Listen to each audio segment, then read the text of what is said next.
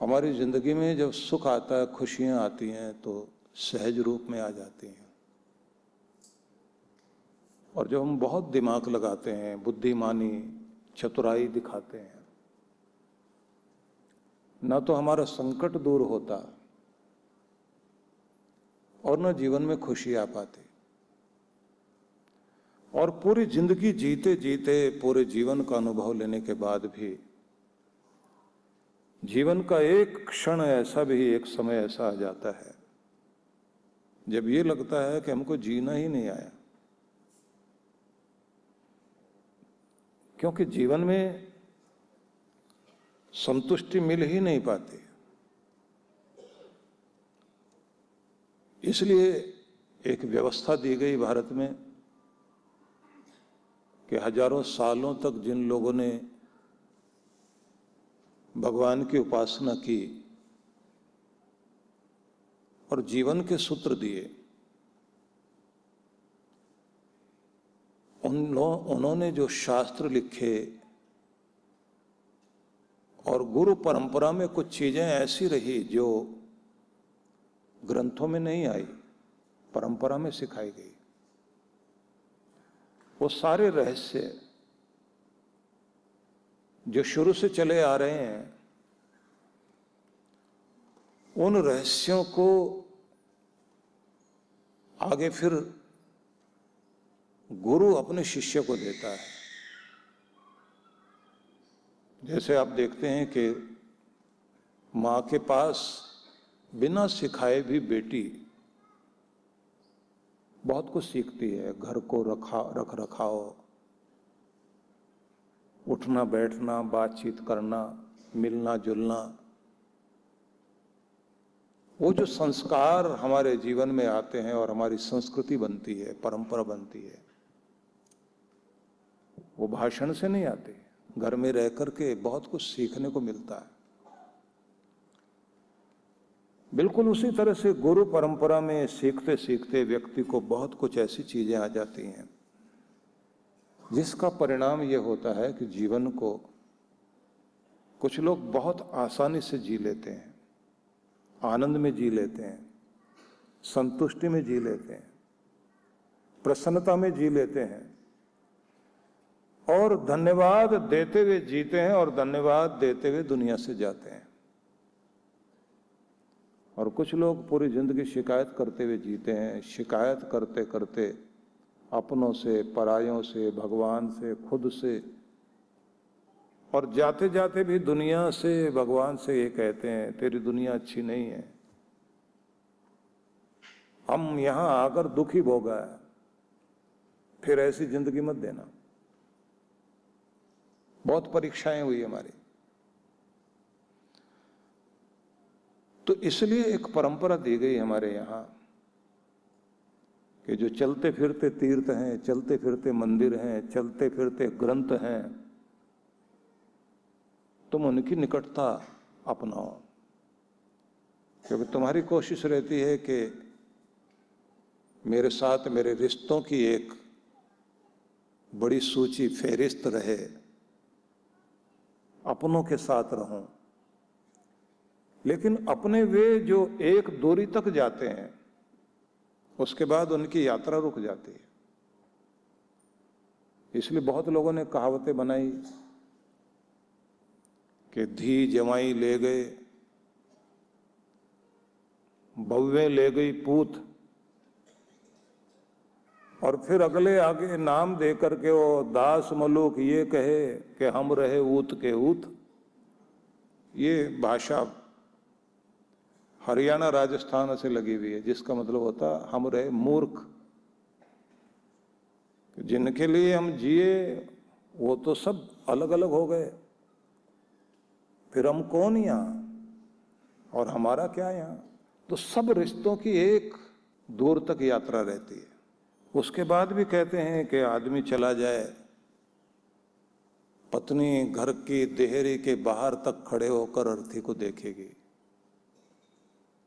कुछ पड़ोसी कुछ दूर तक जाएँगे।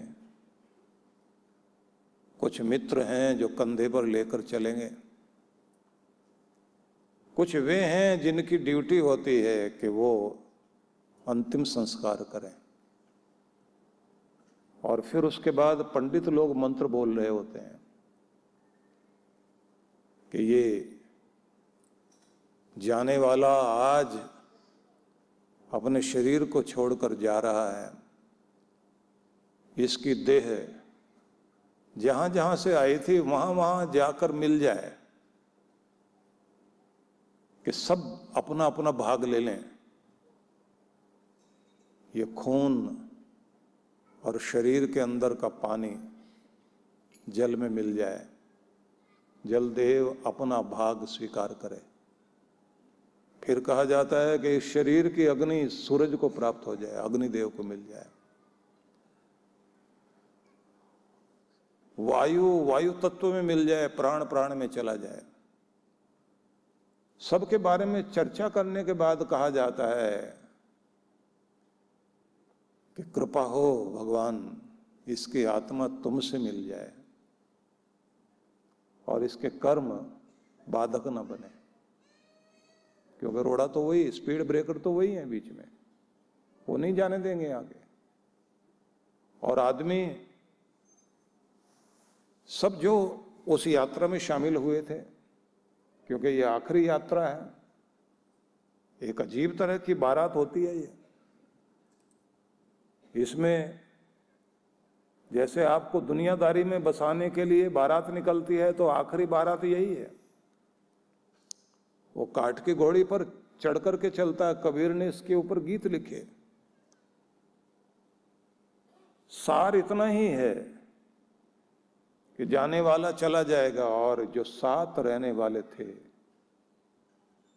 वे सब वापस चले जाएँगे। जिन्होंने आखिरी में दाह संस्कार किया, वे लोग फिर अपना हिस्सा लेंगे जाकर। किस किस के हिस्से में क्या आएगा, मकान कौन सा किसको मिलेगा, ज़मीन किसको मिलेगी, दुकान किसके हिस्से में आएगी, पैसे किसको मिलेंगे। सबके हिस्से में पिताजी का एक एक फ़ोटो आएगा।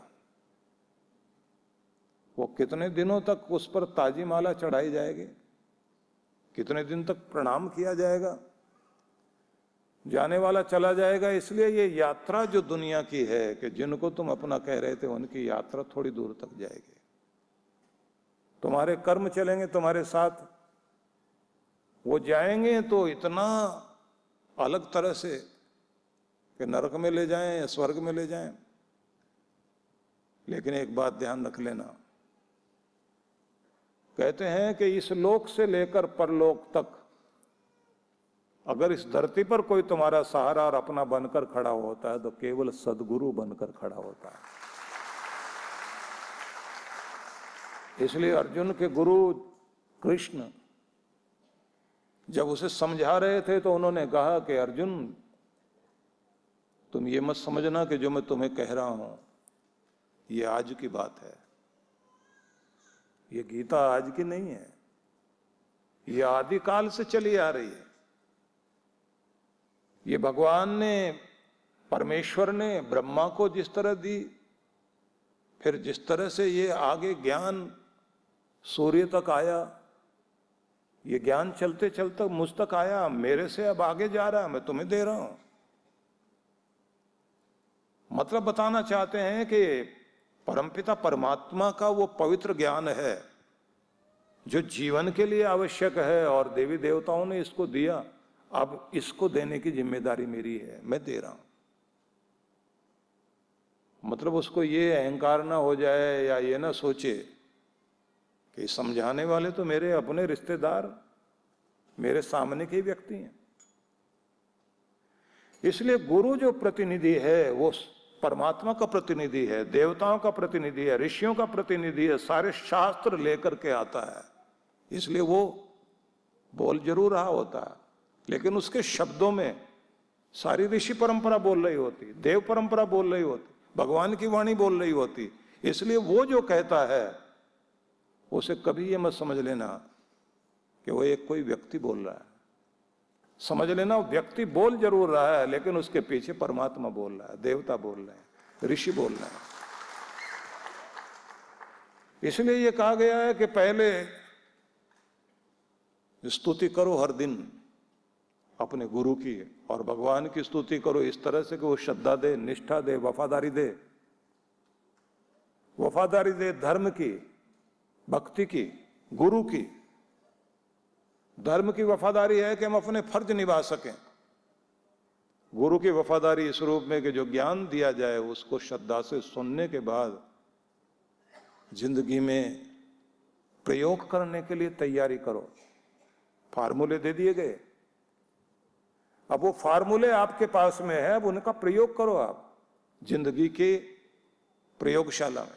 वो प्रयोगशाला, दो तरह की, एक तो आपका मंदिर प्रयोगशाला, एक प्रयोगशाला आपका कर्म क्षेत्र जहाँ आप काम करते हैं। वो प्रयोगशाला आपके घर से शुरू होकर के समाज तक जाती है।